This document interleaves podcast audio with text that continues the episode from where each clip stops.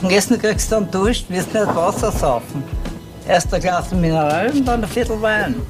Herzlich willkommen zur neunundsiebzigsten Folge Wein für Wein. Mein Name ist Kady. Und mein Name ist Michael. Und wir sind zwar WeinliebhaberInnen und jede Woche verkosten wir gemeinsam einen Wein, wobei der eine nie weiß, was die andere mitgebracht hat, beziehungsweise auch umgekehrt. Michi, weißt du noch, welchen Wein wir letzte Woche hatten? Selbstverständlich. Wunderbar. Das war Champagner, wie könnte man das nicht merken? Ist durchaus einprägsam, das Ding, ja. Ja, wir waren bei den Brüder Florent und Julien Mignon. Genau. Aus Cramont an der Côte Blanc. Mhm. Im Glasl gehabt haben wir einen ersten Schaumwein, L'Aventure. Genau. Quasi die Basis, unter sehr vielen Anführungszeichen, muss man auch dazu sagen, weil das war halt also richtig sensationell geil. Richtig, richtig cool. Und gibt es ja auch nicht viel einerseits und anderen nicht so lang. Ganz genau. Die haben relativ also frisch angefangen. Vor allem den Schaumwein gibt es halt wirklich erst seit ein paar Jahren zu kaufen, mhm, tatsächlich. Aber es wird zum Glück mehr und nicht weniger. Und das ist das, was tatsächlich zählt. Also voll. langsam, langsam kommen diese Schaumweine einerseits nach Österreich und andererseits nach Deutschland. Da sind sie bei Champagne-Characters zu haben. Und ja, ein großartiger Winzer-Champagner. So ist es. Heute haben wir kein Champagner im Glas. Nein, aber dafür was sehr schön Goldenes. So ist es. Hast du gedacht?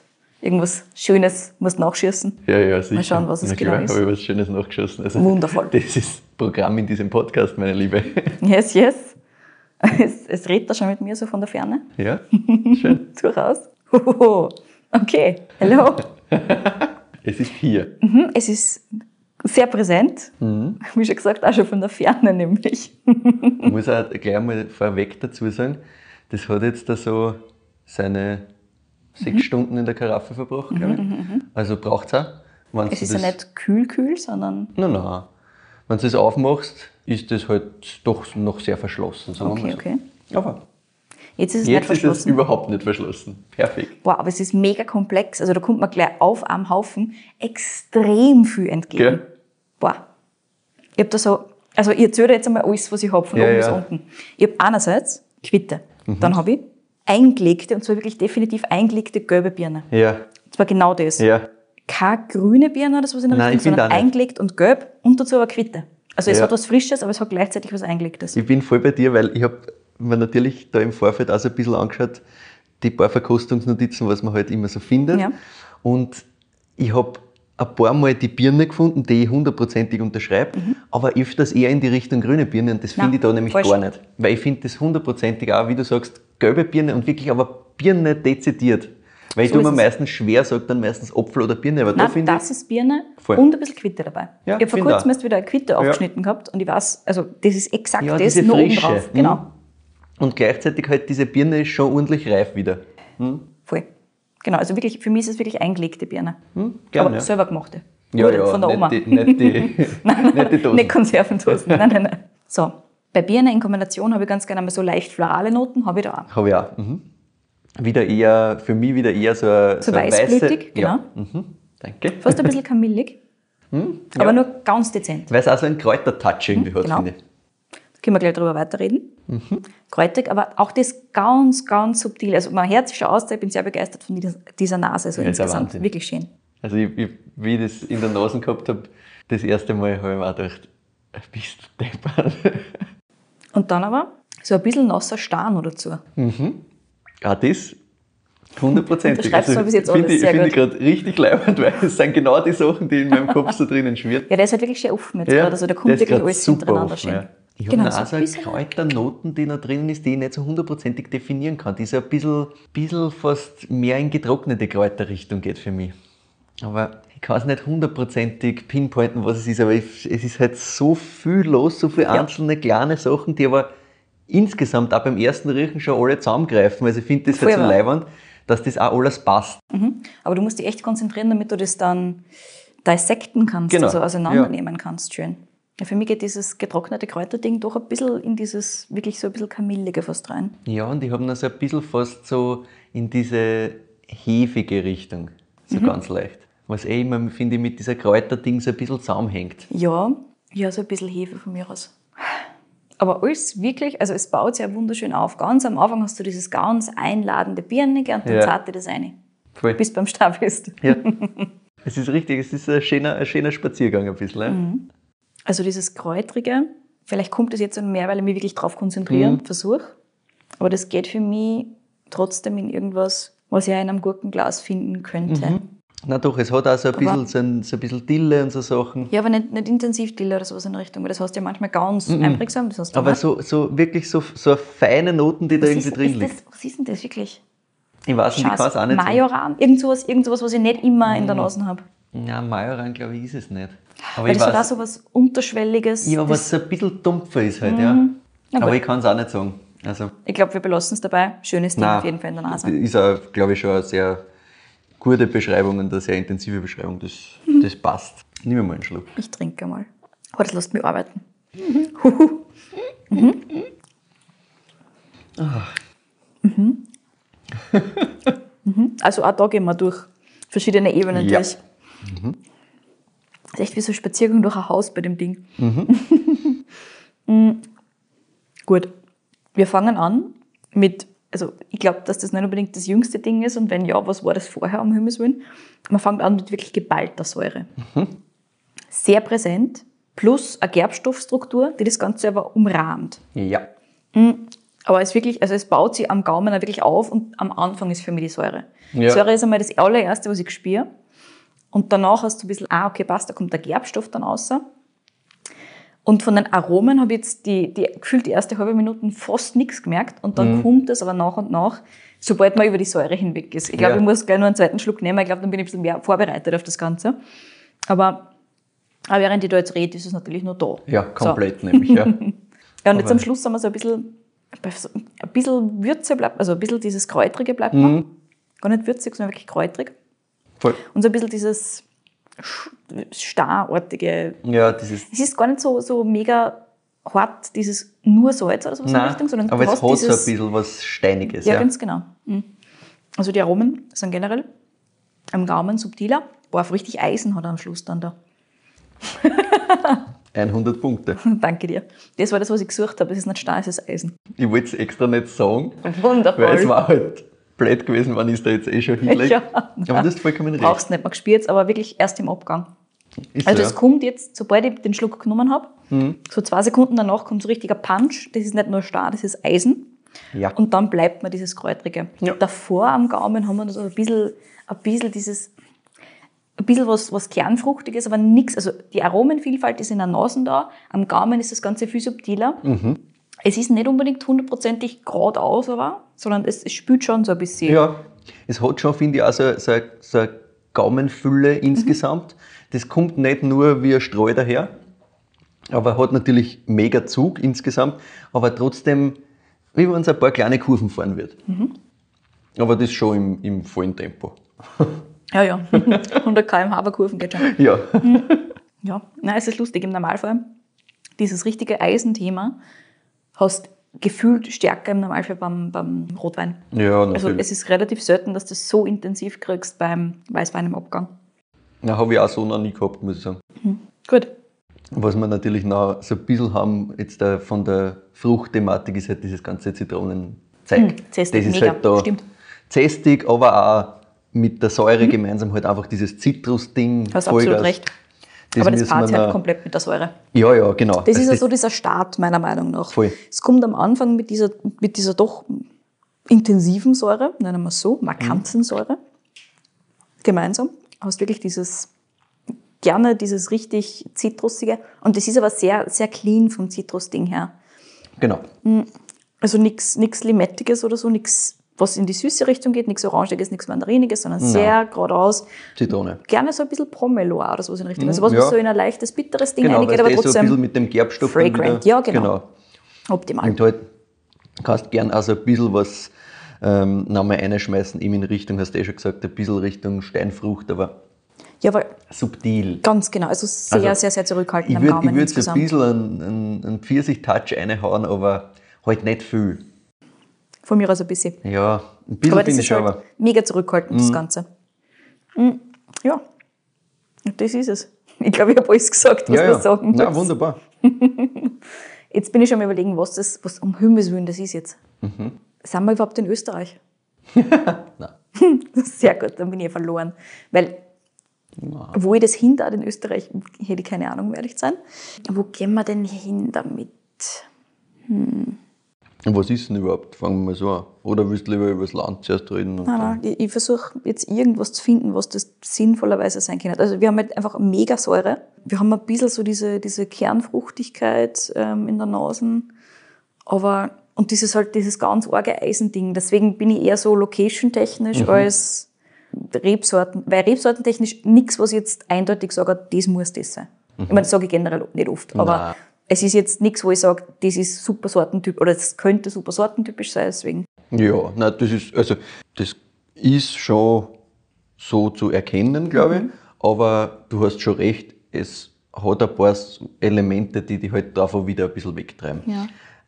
Das mit dem Eisen, da rennst, glaube ich, in die falsche Richtung, weil das ah. ist lagenspezifisch. Okay, na gut, also das, dann halt. Das bringt da, glaube ich, wenig. Ja. Deswegen, heute lasse ich dir einmal nicht komplett anreden. Schön, danke dir. Also das, das glaube ich wird schwierig. Ich meine, keine Ahnung, vielleicht kommst hin. Aber wenn wir nicht in Österreich sind, dann wird immer mit Eisen, lagenspezifischen Eisen vorkommen. Wahrscheinlich schwer tun. Eher schwer tun. Deswegen sage ich es da. Danke dir. Das ist lustig, jetzt am Schluss bleibt wirklich so ein bisschen dieses Hefige wieder. Ja, es ich kommt ganz, also, ganz, ganz am Schluss wieder noch so zwei Minuten, drei Minuten, vier Minuten. Voll. Also so aber auch wieder in diesem kräutrig-hefigen ja, genau. Ding. War das im großen Holz oder sowas in der Richtung? Hat Holz gehabt. Ja, ah ja, okay, gut. Weil so ein bisschen was, also so ein bisschen dieses, es braucht ja dieses, dieses leichte Abrunden, mhm. das du am Gaumen so ein bisschen hast, ist, weil ansonsten war es, glaube ich, ein bisschen ganz arg. Ja, das aber glaube so ich. Ich glaube, es war auch ein bisschen ganz arg, wenn du den Gerbstoff wegnimmst. Ja, das. Da ist mir auch hart. Du hast ja gesagt, ähm, nicht ganz jung. Hm? Du hast irgendwann einmal gesagt, das ist nicht ganz jung. Ja, ganz genau, weil ich habe gesagt, das ist sicher nicht alt. Nein, weil ansonsten weiß ich nicht, was das vorher war. Nein, das ist nicht alt. Also Jahr, Jahrgang kann ich das sagen, wenn du willst. Ja, wahrscheinlich ist es irgendwas Richtung siebzehn oder sowas in der Richtung. Nein, zwanzig. Wirklich zwanzig? Mhm. Ah. Ja, ja. Gut, dann ist es aber eh relativ jung. Natürlich. Wunderbar. Ähm, ich hätte so auf, wobei siebzehn, keine Ahnung, was her ist, ne? Aber mhm. säuretechnisch hätte es durchaus auch einundzwanzig sein können, aber es ist gefühlt nicht einundzwanzig. Aber es kann halt daran liegen, dass ich jetzt ewig lang in der Karaffe war. Ne? Also wir haben so ein bisschen die ganze Ab- Abrundung von dem Ding. Puh, aber wo tue ich das hin und was bist du für eine Rebsorte, mein Freund? Ah, die Säure fort. Hm. Gehen wir mal von der Säure aus. Das ist oft ja eine gute Idee. Ja, wobei wir auch schon Erlebnisse gehabt haben, wo das komplett durchaus in die falsche Richtung durchaus gegangen ist. Durchaus. Aber machen wir das jetzt einfach mhm. einmal. Säuretechnisch, also rein von der Säure her, nicht von rebsortentechnisch, kann ich mir schwer vorstellen, dass das ein Riesling ist, einfach weil die ganzen Sachen woanders hingängen. Aber die Säure schreit natürlich entweder Riesling, von mir aus ein Chenin oder der Völsch oder sowas in die Richtung. Mhm. Wenn wir jetzt nicht in Österreich sind, da haben wir uns natürlich erheblich härter. Hm. Mhm. Was kann ich denn noch sein, was man so, also so richtig hart Säure hat? Na, du bist ja im richtigen Weg schon. Wundervoll. Haben wir schon die Rebsorten dabei natürlich gehabt? Natürlich. Wirklich, was ist Chenin? Nein. Na, Riesling wirklich? Mhm. Alter. ja, ja, Riesling. Na, so insgesamt war ich da jetzt eher in eine andere Richtung gegangen. Witzig. Aber gut, ja, du hast halt diese ganzen Steinobstnoten, die du mal irgendwo ja. gern hast, nicht mhm. ganz. Und dadurch, dass das halt durch den Gerbstoff schon schön abpuffert ist. Ja. Ich meine, es macht so grundsätzlich, wie du gerade gesagt hast, absolut Sinn. Mhm. Aber das ist jetzt nichts, was so ganz klassisch Riesling schreit. Aber da hat sich offensichtlich wer was dabei überlegt. Bei oh, da hat sich wer was dabei überlegt, ja. ähm, ja, wo damals hin? Also Riesling muss ich fast nach Deutschland schmeißen, wenn wir schon in Österreich sind. Aber die Frage ist, wo? Richtig. Puh. Das ist meine große Frage an dich. Mhm. Wo ist das her? Ja. Ich überlege gerade, was ich am wenigsten kenne. Da man nach Rheinhessen, was sagst du? Sag ich, coole Idee. Ist natürlich mit Riesling nie schlecht. Ja, ganz genau. Vor allem, weil es da nicht so dieses. Ich habe zum Beispiel vom pfälzischen Riesling ein bisschen mehr ein Bild, mhm. als ich es vom rheinhessischen habe. Das ist ein bisschen ein Problem jetzt. Wahrscheinlich, weil es ein pfälzischer ist. Ja, sicher. Wo sind wir denn, Michi? Erzähl mal. Ja, was glaubst du, wo wir sind? Wir sind bei einem Weingut, das geht immer. Sind wir bei den Seckingers? Natürlich. Ah, ei, ei, ei. Ich habe gewusst, das kommt jetzt so wunderbar, ja. Wir wirklich? Sind beim Weingut Seckinger. Hm. Wir sind gut, das macht man natürlich jetzt insgesamt mehr ja, Sinn, ja. ja. Die haben ja nicht unbedingt das klassische Riesling-Bild aus der Pfalz. Richtig. Weingut Seckinger, das ist Deidesheimer Petershöhle zwanzig zwanzig. Mhm. Und das Weingut Seckinger wird ja von drei Brüdern geführt, wie du weißt. Mhm. Jonas, Philipp und Lukas. Und mit dem Jonas habe ich im Vorfeld der Folge telefoniert. Mhm. Und er hat mir erzählt, wie das alles begonnen hat, wie sie eigentlich zum Wein gekommen sind. Und ich beginne mal mit der Geschichte der drei Brüder. Sehr gerne. Fangen wir gleich mal mit dem Jonas an. Der Jonas ist der Mittlere. Mhm. Der Jonas hat gemeint, er war jetzt eher so der schlechtere Schüler und als Student später auch nicht besser.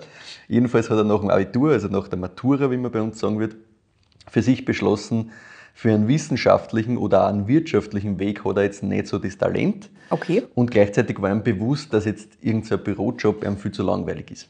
Mhm. Also ist er irgendwie auf das Weinbauthema gekommen, weil seine Großeltern und seine Eltern haben in Niederkirchen bei Deidesheim, wo er heute Gut, das ich mein, Weingut steht. Ich wollte gerade sagen, sie kommen halt aus einer der Weinregionen. Genau. Ne? Sie haben dort, die haben dort Flächen gehabt quasi.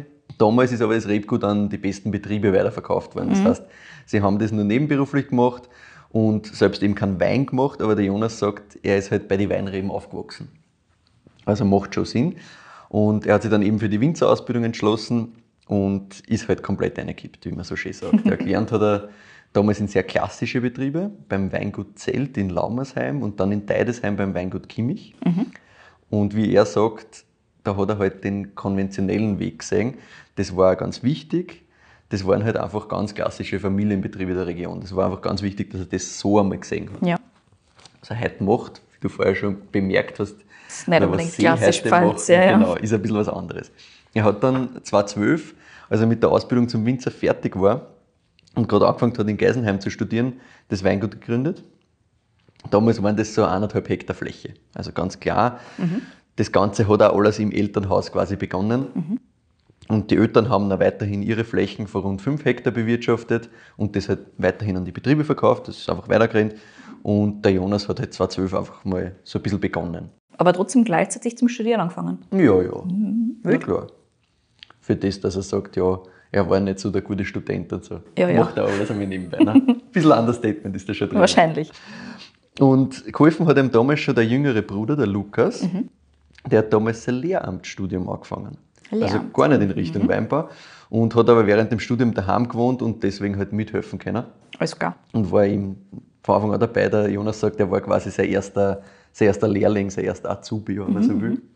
Und hat halt alles mitgemacht und nach dem Studium hat der Lukas dann aber auch nochmal eine Ausbildung im Bereich Weinbauwirtschaft gemacht, also sich auch da nochmal weitergebildet.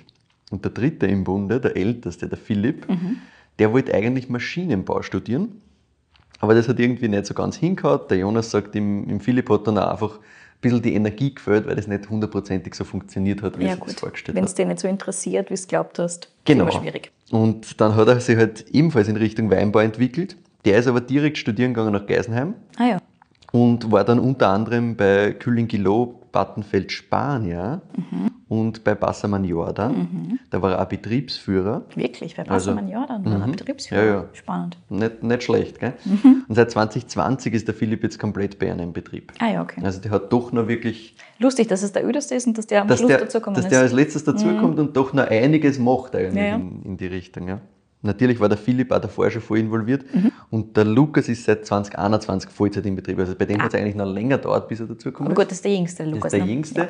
Genau. Aber der hat halt einfach ja diese Weinwirtschaftsausbildung noch nachgeholt quasi und hat halt dann eigentlich zwei Ausbildungen gemacht. Also ja. Ein bisschen länger dauert, aber beide die ganze Zeit schon dabei gewesen. Mhm. Gerade der Lukas eben wirklich von Anfang an aktiv dabei. Und bevor wir jetzt die Geschichte des jungen Weinguts Seckinger im Detail angehen, na, kurz zum Verständnis, wie die drei sich das aufteilen. Mhm. Der Jonas ist quasi hauptverantwortlich für den Keller, der Philipp für die Weingärten und der Lukas für die ganze Organisation. Mhm. So. Also alles, was, was äh, Versand und wirtschaftliche Aspekte... Deswegen hat er ja Weinwirtschaft gemacht. Genau, angeht, liegt alles beim Lukas. Gleichzeitig ist natürlich so, dass entschieden alles gemeinsam wird mhm. und sie sich eh klar gegenseitig unterstützen. Und der Jonas hat gesagt, naja, im Endeffekt macht eh jeder alles, aber es gibt halt für jeden Bereich so ein bisschen einen, der halt entscheidet bei kleineren Sachen, die ich jetzt entscheiden muss, das macht einfach die Person und fertig. Und wenn mhm. er dann sagt, Herrst, heute machen wir im Keller das und das und ihr kommt alle her, dann kommen alle her und dann machen sie das. Fertig. Also so ein bisschen, dass man sich das vorstellen kann, wie sie es aufteilen. So, und jetzt zurück ins Jahr zweitausendzwölf. Ne? Wir haben gesagt, zweitausendzwölf hat alles begonnen. Genau. Jonas gründet eben so einfach mal so neben dem Studium das Weingut, ähm, hat seinen Bruder Lukas als Hilfe. Und aus die eins Komma fünf Hektar Fläche hauen sie mal so fünftausend Flaschen raus, alles komplett trocken. neun bis zehn Gramm Säure. Er sagt, den Händlern hat es einmal die Schlapfen ausgezogen. Das glaube ich. Er hat gesagt, die haben zu ihm gesagt, ja, ich habt schon Eier, mit so einem jungen Weingut so reinzufahren. Also ordentlich Feedback gekriegt. Aber die Händler haben mal gesagt, ja, das ist einer mit der Säure ein bisschen zu hart, das geht nicht. Ja, der Jonas sagt halt, wenn man die Sachen heute trinkt, ist das halt mega. Am liebsten würde er gern zweitausendzwölf jetzt am Markt bringen. Das glaube ich. Weil jetzt ist das halt gerade richtig geil. Aber sie haben dann halt zweitausenddreizehn geschaut, wie sie sich weiterentwickeln. zweitausendzwölf war auch noch alles filtriert. zweitausenddreizehn haben sie dann alle Weine, haben dann alle Weine im biologischen Säureabbau gemacht. Mhm. Teilweise sind sie ein bisschen in der Gärung hängen geblieben, haben Restzucker gehabt. Mhm. Das hat sich super verkauft, war aber nicht Jonas. Ja. Also Jonas sagt, das war jetzt vom Verkauf her geil, weil das war halt mega trinkig, aber mhm. einfach nicht Jonas Stil. Ja. Dann zweitausenddreizehn, vierzehn haben sie dann auf biologische Bewirtschaftung umgestellt, haben sie da in die Richtung gespielt, auch im Stil insgesamt viel ausprobiert in der Zeit. Und er sagt dann, zweitausendsechzehn war dann so der perfekte Jahrgang für sie, wo wirklich einmal alles passt hat, wie sie das vorgestellt haben. Ah, ja. Da war der Jonas gerade mit dem Studium fertig. Sie haben damals angefangen mit biodynamischen Präparaten zu arbeiten. Ganz stark beeinflusst vom Weingut, bei dem der Jonas zweitausendvierzehn sein Praktikum während dem Studium in Geisenheim gemacht hat, nämlich das Weingut Odinstal. Yes. Und mit denen sind sie auch heute noch ganz eng befreundet. Mhm. Also das waren halt ganz prägende Erfahrungen gerade in Richtung Biodynamie, weil die arbeiten schon sehr, sehr lang biodynamisch. Ja. Und der Jonas hat dann zweitausendsechzehn eben auf, auf die acht Komma fünf Hektar das ganze Thema Biodynamie auch umgesetzt. Mhm, also du siehst, schon ein bisschen was passiert, acht Komma fünf Hektar. Ich würde gerade sagen, sind da die Rebflächen von den Eltern auch dabei schon gewesen? Kommt, kommt gleich. Ah, ja, sehr gut. Es ist halt eben, wie du siehst, gewachsen. Sie haben dann eine Halle gebaut. Davor war wirklich alles daheim im Bauernhaus. Mhm. Es hat dann der Platz ausgegangen. Und im selben Jahr haben sie auch noch das erste Mal quasi Naturwein gemacht, auch wenn er sagt, ja, das Wort taugt ihm eigentlich gar nicht mehr so. Mhm. Aber es war halt damals Pinot Gris, also Grauburgunder, ganz ohne Schwefel, dreihundert Flaschen sofort weg. Und ja, da haben sie halt gemerkt, da geht auch ein bisschen was, haben ja. dann bis zweitausendachtzehn intensiver in die Richtung gearbeitet, Schwefel insgesamt nur mehr minimal eingesetzt, filtriert wird bis auf die Basislinie gar nichts mehr, mhm. also auch das nicht. Ja. zweitausendachtzehn sind es dann auch bestärkt worden, dass das der richtige Weg ist, weil da war ein extrem schwieriges Jahr bei einer. Mhm. Und es war, also es war komplett trocken, extrem heiß, kein Wasser. So wie bei uns. Mhm. Genau, und die ganzen Naturweine unter Anführungszeichen haben sich halt viel besser entwickelt als die filtrierten Sachen. Mhm. Und das war für sie so das Thema, okay, das macht alles Sinn. Also Annahme, die Bestätigung, biologische, biodynamische Bewirtschaftung war richtig. Das ist alles resistenter als wie das von den Kollegen rund um dumm. Mhm. Sie tun sich viel leichter als wie der Großteil rund um dumm. Das heißt, sie haben einfach gemerkt, okay, die, was, was konventionell arbeiten, haben gerade Probleme und sie nicht. Und damit war es für sie klar, okay, passt. Bestätigung, nochmal Hackerl drunter, mhm. alles richtig gemacht. Das ist schon sehr Richtung. Cool, wenn ja. du die Bestätigung nochmal so kriegst, so wirklich schwarz auf weiß. Extrem, ja. Also es ist, glaube ich, glaube ich, super wichtig und, mhm. und hilft auch, das nochmal mit noch viel mehr Nachdruck weiterzuziehen. Ja. Und sie haben dann eben auch aufgehört, die, die ganzen Lagenweine zu filtrieren. Mhm. Das war schon ein bisschen ein Aufschrei, weil das eben auch zweitausendachtzehn, neunzehn war. Da war das schon immer noch ein No-Go quasi. Also haben schon noch einige sich aufgeregt. Ja. Aber er hat gesagt, wie die Leute dann gemerkt haben, wie sauber und geradlinig das eigentlich alles ist, haben sie es auf einmal dann eh leibend gefunden. Also, ja. Zuerst hat er einmal geschrien und dann haben sie gemerkt, dass es eh geht, dann war es okay. Und im Jahr zweitausendneunzehn sind wir dann bei mittlerweile auch schon achtzehn Hektar. Aber bitte das merken, weil müssen wir dann noch auflösen, woher das alles kommt. Mhm, ähm, zweitausendeinundzwanzig hat der Jonas dann gesagt, haben sie die Weine dann nochmal für, für ihn perfektioniert. Mhm. Also da sind sie alle drei richtig zufrieden gewesen mit den Weinen rund um.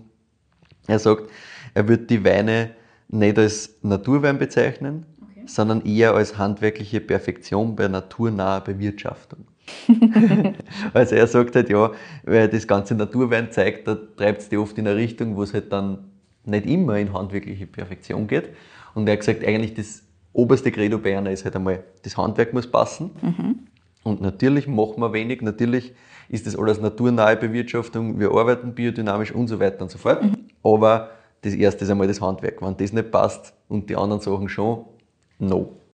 Es ist lustig, ich glaube, das ist ja wirklich optimal für die Region, in der sie arbeiten. Ich glaube, das wird dort dann mega akzeptiert, einfach weil sie halt trotzdem sehr darauf achten, dass sie nicht irgendein super funky Zeug machen, genau, sondern halt ihren Stil auch wirklich verfolgen über Jahre hinweg. Ja, und das ist, wie du richtig gesagt hast, das ist nicht das, was man jetzt grundsätzlich sofort sagt, Riesling Deutschland. Ah ja, Riesling Deutschland, ganz genau. genau. Absolut nicht.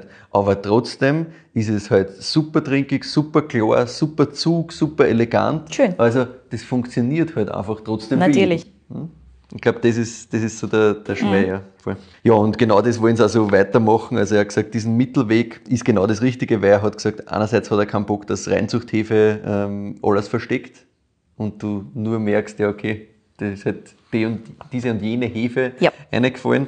Aber auf der anderen Seite hat er gesagt, er hat auch keinen Bock, dass er Maus und flüchtige Säure so dominiert, dass du nicht weißt, wo das herkommt. Richtig so. Überhaupt. Ja. Und mittlerweile haben sie ja keine achtzehn Hektar mehr, mhm. sondern dreißig Hektar. Boah, ey. Ja, Wahnsinn, gell? Ordentliches Wachstum. Mhm. Auch die Halle reicht nicht mehr aus.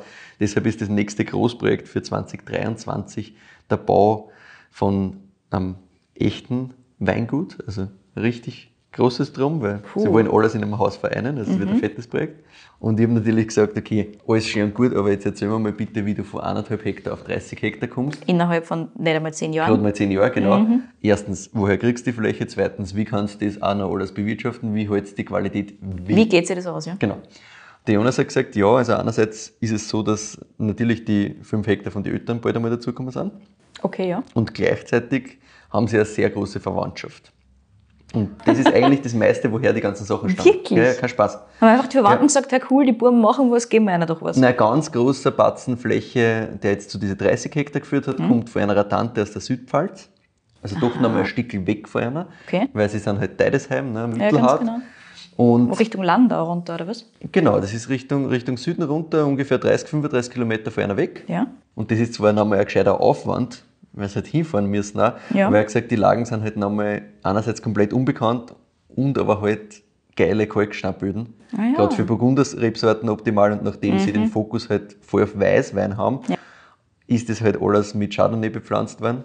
Da wird einiges noch in diese Richtung kommen und sie haben ja jetzt auch schon ein paar Chardonnay-Sachen, die sehr, sehr spannend sind, auf das kommen wir eher noch.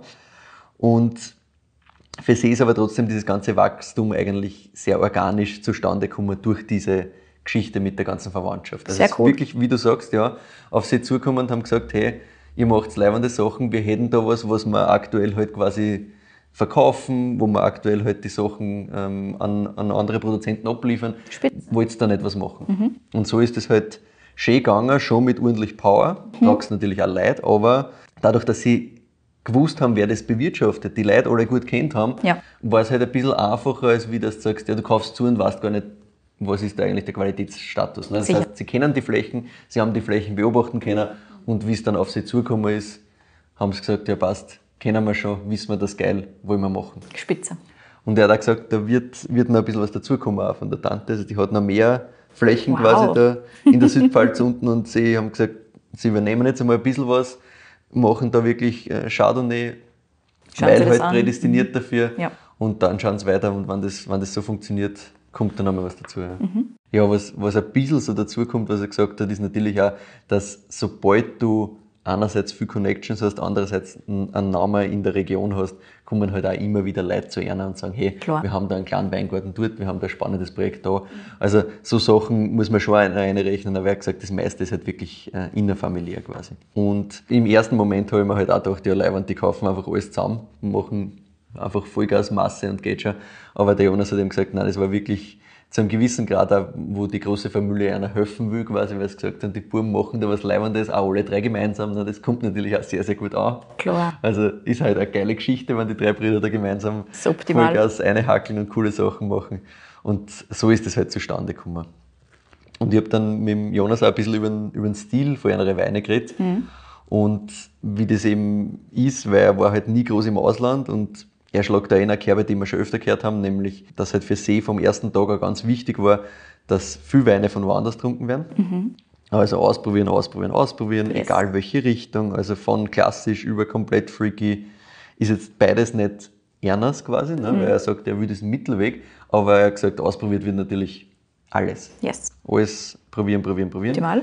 Und stilistisch, das habe ich auch richtig leibend gefunden, hat der Jonas sehr, sehr offen gesagt, woher seine Ideen kommen. Also nicht so, dass er sagt, ja, naja, wir haben da unsere eigene Idee gefunden und erzählen es nicht, sondern er sagt, naja, du wirst natürlich immer von den Sachen beeinflusst rundherum. Einerseits Odinstal für ihn ein ganz großer Einfluss gewesen. Dann hat er gesagt, ein ganz großer Aha-Moment für ihn war die Domain Ritsch im südlichen Elsass. Okay. Ganz wichtig, weil er gesagt hat, das sind halt super schöne, reduktive Sachen. Mhm. Null Schwefel und nach fünf bis sechs Jahren Reife hat er gesagt, ist das so leiwand gewesen, das hat ihm extrem taugt. Ja. Ein ganz wichtiger Einflussfaktor, auch wenn er sagt, ja, schwefeltechnisch zum Beispiel sind sie gar nicht bei dem dogmatischen komplett schwefelfrei, sondern was braucht, mhm. in minimale Mengen, logisch, aber halt echt nicht auf dieses, wir müssen jetzt irgendwie auch in Zukunft nicht auf null Schwefel gehen. Ja. Das hat ihm halt fasziniert. Und dann sagt er halt, ja, Burgund natürlich auch was, was ihm, was ihm mega taugt, und ja. Jura, das auch, wo er sagt, das ist ganz wichtig. Mhm. Und dann rechnet er noch so ein bisschen ein, das Thema, dass einer Großvater zum Beispiel gesagt hat, die großen Weine früher waren alle zwei bis drei Winter im Holzfass. Mhm. Also dieses Thema der Zeit, Zeit yes. zu reifen.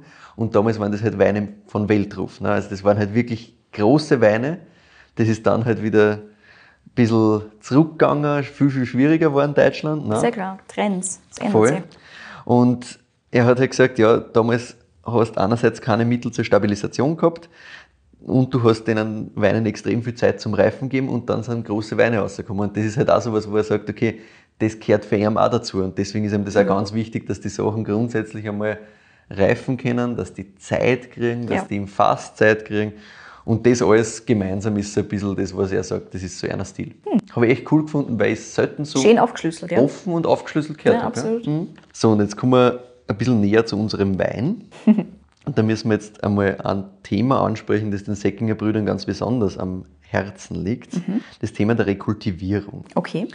Und zwar sind sie da in Deidesheim ja ganz nahe am Hartgebirge. Mhm. Und im Laufe der Mechanisierung sind da diese ganzen Terrassenlagen, die es dort gegeben hat. Und im Laufe der Mechanisierung sind die ganzen Terrassenlagen, die es dort gegeben hat, halt über die Jahrzehnte beziehungsweise fast über ein Jahrhundert lang einfach verfallen und komplett verwildert, weil die Leute haben natürlich gesagt, ja, da kommst du mit den Maschinen nicht rein.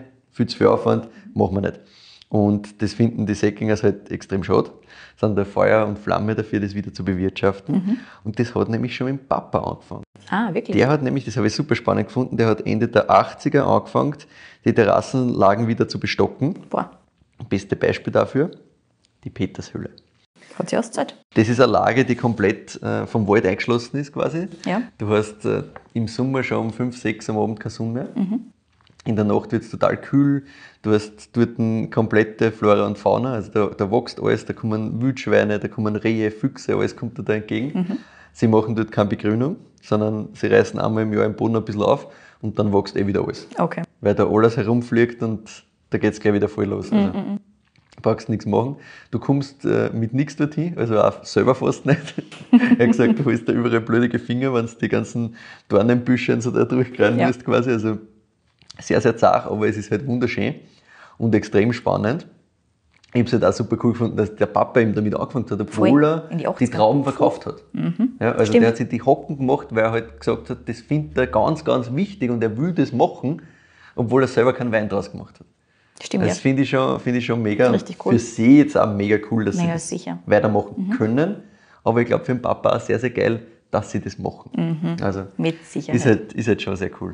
Und bodentechnisch eben, wie ich vorher schon gesagt habe, ist das halt super interessant. Wir haben da karge, rote Buntsandsteinböden. Mhm. Die Reben wachsen wirklich direkt am Star. Mhm. Und das Ganze ist eben auch noch recht eisenhaltig. Und das gibt es so in der Pfalz eigentlich nirgends. Ja. Reben selbst sind zwischen achtundzwanzig und vierzig Jahre alt. Mhm. Ja, in die achtziger Jahre macht der Papa, Sinn, ja. also macht Sinn.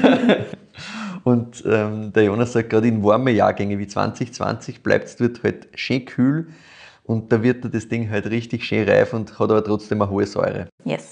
Und der Jonas hat sich auch mega gefreut, wie ich gesagt habe, ich würde gerne den Riesling vorstellen, weil wir wissen, der Secki geht immer, deswegen hätte ja, ich auch so alle Weine vorstellen können.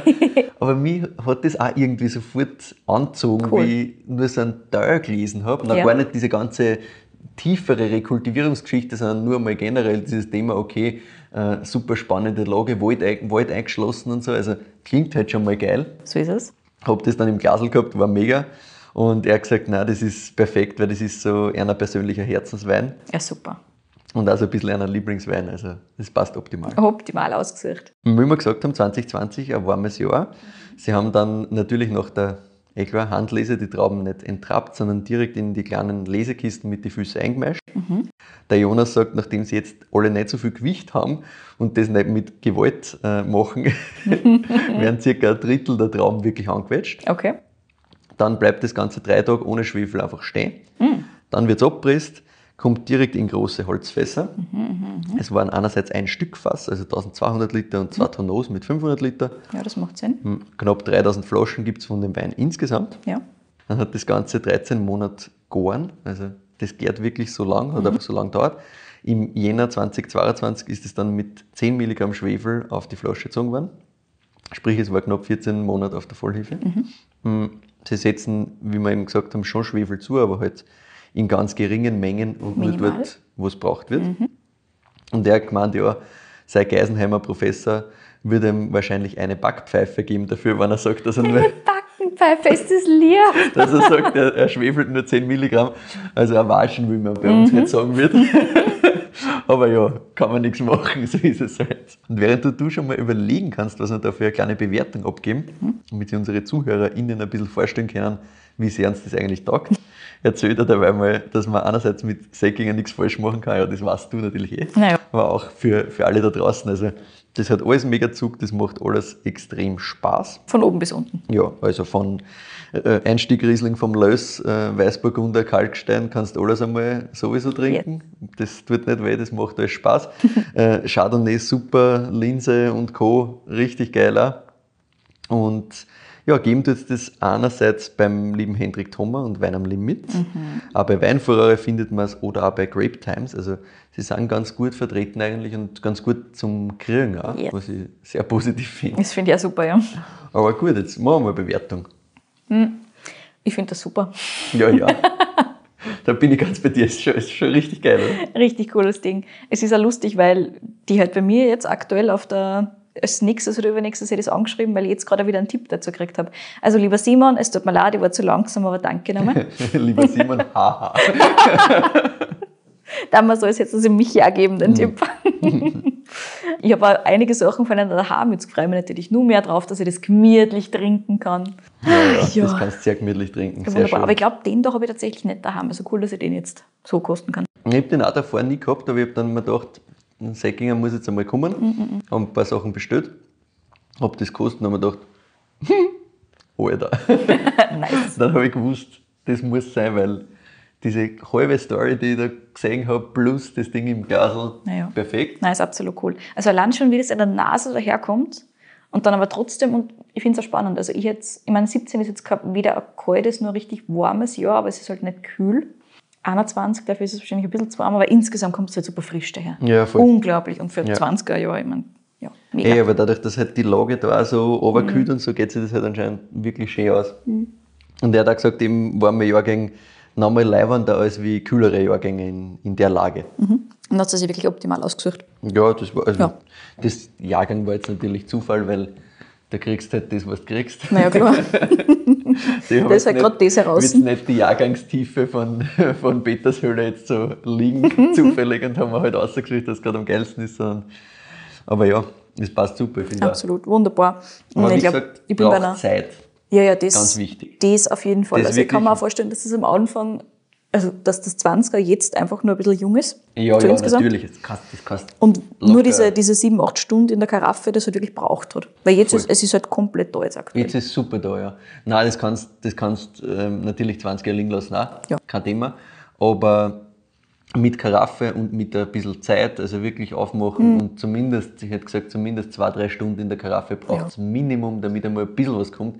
Weil am Anfang ist es halt schon noch wirklich zu. Ja. Genau, oder halt Sturzbelüften, Doppelkaraffieren und dann genau. Schauen, was passiert. So nicht schnell dringen. Wobei das so ist, ist schwierig bei es dem. Das ist sehr schwierig. Weil was man an meinem Glas da Glas ist leer. Mhm. So ist es. Zu Recht. Ja, ich gehe auf eine, auf eine wunderschöne neun Komma fünf, wahrscheinlich mit einem Plus, weil halt geil, gefällt mir extrem gut. Ja, ich bin bei einer neun Komma sechs. Mhm. Das ist halt, also finde ich halt mega. Absolut. Saugeiles Ding. Großartig. Mhm. Na gut, dann reden wir noch über die Zukunft. Ich habe es eh schon so ein bisschen angeteasert. Wir haben gehört einerseits das Thema Bauprojekt, ne? Mhm. Also das wird es ordentlich beschäftigen, zwanzig dreiundzwanzig. Jonas hat gesagt, das ist nicht unbedingt die beste Zeit zum Bauen. aber Nein, was willst du tun? Aber gut, was willst du tun, ja, wenn ja. du keinen Platz mehr hast? Auch flächentechnisch eben noch ein bisschen nach oben. Also wie gesagt, ein paar Hektar sind dann noch zu haben von der Tante. Also schauen wir mal, wie das genau passt. Aber er hat gesagt, da muss ich echt einmal alles eingrooven ein bisschen. Ja, klar. Wie funktioniert das mit den neuen Flächen? Ähm, Im Moment ist es halt so, dass die Nachfrage nach anderen Weinen, sagt er selber, halt sehr hoch ist. Mhm. Also deswegen sagt er, die, die Investitionen und auch die Vergrößerung im Moment zahlt sich halt für sie aus. Cool. Ich meine, sie sind stilistisch ja wirklich einzigartig oder heben ja, sie einfach sehr, sehr heraus, ja. gerade im deutschen Bereich. Voll. Ist einfach Voll. so. Mhm. Wundert mich gar nicht. Ja, und er hat gesagt, die, die zusätzlichen Flächen geben einen anderen Vorteil für eine andere Idee, die der Jonas gern umsetzen wird. Ich habe vorher erzählt, dass er am liebsten die zweihundertzwölfer Riesling jetzt am Markt bringen wird. Ja. Wenn er die halt bis jetzt zurückgehalten hätte ähm, oder wenn er das überhaupt keiner hätte, weil, wie wir bei der letzten Folge gehört haben, geht halt nicht. Den Aufbau, ich meine, Champagner yes. nochmal anders, aber mhm. grundsätzlich Aufbau Weingut, kannst nicht sagen, die ersten zehn Jahrgänge lager jetzt mal und dann ja, schauen wir. Ja. Das geht halt nicht. Aber er hat eben gesagt, ähm, jetzt würden sie gern sowas ein bisschen ausprobieren, mhm. mit, mit ein paar Lagen mal, also wirklich groß zurückhalten, bis die optimale Trinkreife da ist. Und da sagt er ihm, ja, das ist halt eine fette Kapitalbindung. Du musst halt woanders ja. das Geld verdienen und das geht halt leichter, wenn du ein bisschen breiter aufgestellt hast, bist. Klar. Und wenn du, wenn du andere Lagen auch noch dazu hast. Und das funktioniert halt, hoffen sie, jetzt dann mit den mit die dreißig Hektar ganz gut. Super. Und haben sie ein bisschen mehr Puffer. Und langfristig würde er halt gern mit allen Lagen das eigentlich so machen, dass es wirklich erst trinkreif am Markt bringt, mhm. weil sonst ist es halt immer ein bisschen schade. Weil, wie du sagst, plus, ja, also das kann halt... Plus, absolut. Das ist jetzt ist schon mega, aber... Mhm. Ich bin ja gespannt, was es dann tut. Es wäre halt geil in zehn Jahren, mhm. genau. Mhm. Also, ich meine, natürlich habe ich mir da eh was eingelagert, keine Optimal. Sorge. Sehr gut. Aber ja, schauen wir mal, wäre auf jeden Fall auch cool, wenn sie das so durchziehen würden, würde ich sehr feiern, weil ich das immer cool finde, wenn das dann auch wirklich erhältlich ist. Weil yes. natürlich hätte ich gern jetzt das in zehn Jahren, aber die zehn Jahre warten ist halt immer ein bisschen schwierig, genau. wenn es schon gereifte Sachen am Markt gibt. Das auch vom Weingut selber und nicht nur dann von irgendwelchen dritt, viert, fünft Anbietern. Aber dann weißt du da, dass es optimal gereift ist, ja, genauso wie die Leute das wollen. Das ist nicht bewegt worden, das so ist, ist wirklich durchgelegen. Dann weiß ich, der hat da eine Flasche aufgerissen, bevor er das am Markt gebracht hat und hat gesagt, passt, jetzt ist die Trinkreife ja. optimal und nicht irgendwer, der vorher das gekostet hat zweitausendzwölf und gesagt hat, mhm. in zehn Jahren ist es leiwand. Yep. Weil das ist halt immer so ein in die Zukunft schätzen. Mhm. Also ja, das wäre schon optimal. Damit einem nicht fad wird, geht es natürlich noch ein bisschen weiter. Mhm. Sie haben noch ein weiteres Projekt am Schirm, nämlich Piwi-Sorten, also pilzwiderstandsfähige Sorten, haben wir jetzt eher schon ein paar Mal andiskutiert und gehört. Yes. Und der Jonas sagt halt, da ist für ihn aktuell noch nichts wirklich heraus, was das komplett Richtige ist. Mhm. Aber er glaubt voll dran und er will sich das in den nächsten Jahren noch mehr anschauen. Also, dass man eben sagt, okay, kann ich Rebsorten unabhängig Lagen zum Beispiel als Piwi-Sorten auf rausbringen, wo ich die Lage mhm. stärker in den Fokus stelle, wo es mir gar nicht um die Rebsorte per se geht und mehr Lagencharakter fokussiert als eben Rebsorte. Das auch so vermarktet, kann das funktionieren, weil er halt sagt, ja, Klimawandel und Co. Es wird halt immer wichtiger sein, dass man da auf widerstandsfähigere Sorten auch zurückgreift und sich das zumindest überlegt und anschaut, ob das nicht ein Thema sein könnte. Guter sein Punkt, muss. Ja. ja voll. Also ja, Fahrt wird ja nicht. Sie haben einiges am Laufen, die Seckingers. Und die Buben, die machen das schon, machen wir eh keine Sorgen. Und der Jonas hat natürlich gesagt, wir sollen in die Pfalz kommen. Also schon langsam brauchen wir dann mal einen Deutschland-Roadtrip. Ich bin absolut für einen Deutschland-Roadtrip. Ich ja. bin absolut der Meinung, dass man einfach die drei Reden hören soll. Ja. Dieser pfälzische Dialekt ja, einfach das Beste ist überhaupt. Beste. Dementsprechend Beste. machen wir mal. Ja, ja. Also nachdem wir jetzt eh schon so viel unter Anführungszeichen so Pfalz ja. gehabt haben, zwei Folgen, na bitte, da können wir schon mal losfahren. Geht ja schon aus, ja genau. Na, sehr cool. Na eben, also was ich ja total witzig finde, ähm, die Rings Brothers, also der Andi hat ja auch erzählt ja. von ähm, den Lagen, die sie teilweise ja da irgendwo ganz hinten oben an der Grenze mhm. zum Hart oder fast schon im Hart gehabt, äh, gekriegt haben. Eben auch mit dem Thema Terrassen, die aber komplett verfallen worden, wo du halt wirklich eine Zeit lang brauchst, bis du revitalisierst, ja. die aber dann dafür teils in irgendwelchen Naturschutzgebieten drinnen sind, ja. wo du halt einfach Flora und Fauna hast, die ganz anders sind, die viel wahrscheinlich nachhaltiger sind trotzdem nochmal als was, was du halt immer siehst, wieder ausreißt, siehst, wieder ausreißt. Ja. Super coole Sache. Richtig schön. Ja, ich meine, Seckinger hat vorhin müssen. Ich habe halt gedacht, dass ich sie machen werde, aber ich bin nicht ganz nee. grantig, weil ich weiß nicht, ob ich auf das da gekommen war. Ja, das ist schon Wahnsinn. Richtig cool. Also ich ja. finde alle Sachen geil von ja, einer, so ist es. Aber, aber das ist schon echt geil, geil. so also das es. hat mich schon wirklich geflasht. Absolut. Und die war schon Erwartungshaltung so hoch. Ja, eh, weil wir es halt schon kennen. Sicher. Ja, wunderbar. Vielen Dank für den Wein, für die Story. Nicht fürs Wegnehmen, aber ich werde es darüber hinwegsehen. Vielen Dank an euch alle da draußen fürs Zuhören, fürs Mitfiebern bei unseren Folgen. Wir freuen uns immer sehr, wenn ihr uns einerseits auf Apple Podcasts und auf Spotify bewertet und andererseits natürlich auch folgt. Bewertungen helfen wir ganz besonders viel, dann werden wir auch vorgeschlagen und erreichen vielleicht sogar neue Leute. Also das taugt uns immer recht. Abgesehen davon ist es natürlich eine Bestätigung für uns. Wir ja. freuen uns natürlich auch immer sehr über Feedback von eurer Seite. Also ihr könnt uns gerne schreiben, wenn euch irgendwas besonders gefallen hat oder nicht so gefallen hat oder wenn ihr irgendwelche Änderungsvorschläge habt und so weiter und so fort. Oder natürlich auch über Weintipps und Weinvorschläge oder Winzervorschläge oder gerne Regionenvorschläge. Wir hören eigentlich alles ganz gerne von euch. Gerne per E-Mail an kady at weinfürwein punkt at oder michael at weinfürwein punkt at. Bei Weintipps oder Regionentipps oder Winzerinnentipps äh, bitte immer nur an eine oder einen von uns zwei. Ansonsten geht die Überraschung verloren. Der Simon hat es offensichtlich richtig gemacht und nur mir den Tipp geschickt. Ja, auf unserer Webseite weinfürwein punkt at könnt ihr jederzeit vorbeischauen. Da findet ihr jeweils die Folgen und die ganzen Infos dazu, inklusive unserer Verkostungsnotizen, inklusive den Links, wo ihr die Sachen findet und so weiter und so fort. Und dann gibt es auch noch unseren Instagram-Account Wein für Wein. Da findet ihr jeweils auch Infos, Fotos und alles, was man so braucht. Bis nächste Woche, bis im neuen Jahr tatsächlich. Wir wünschen euch wunderbares Feiern. Vielleicht habt ihr uns ja am einunddreißigsten noch gehört. Ansonsten sind wir gerne für euch da am ersten oder zweiten, wenn ihr noch ein bisschen ruhen müsst. Zum kleinen, einen gemütlichen Vor- oder Nachmittag hättet ihr ja ganz genau. Also frohes neues Jahr von uns zwar und bis nächste Woche.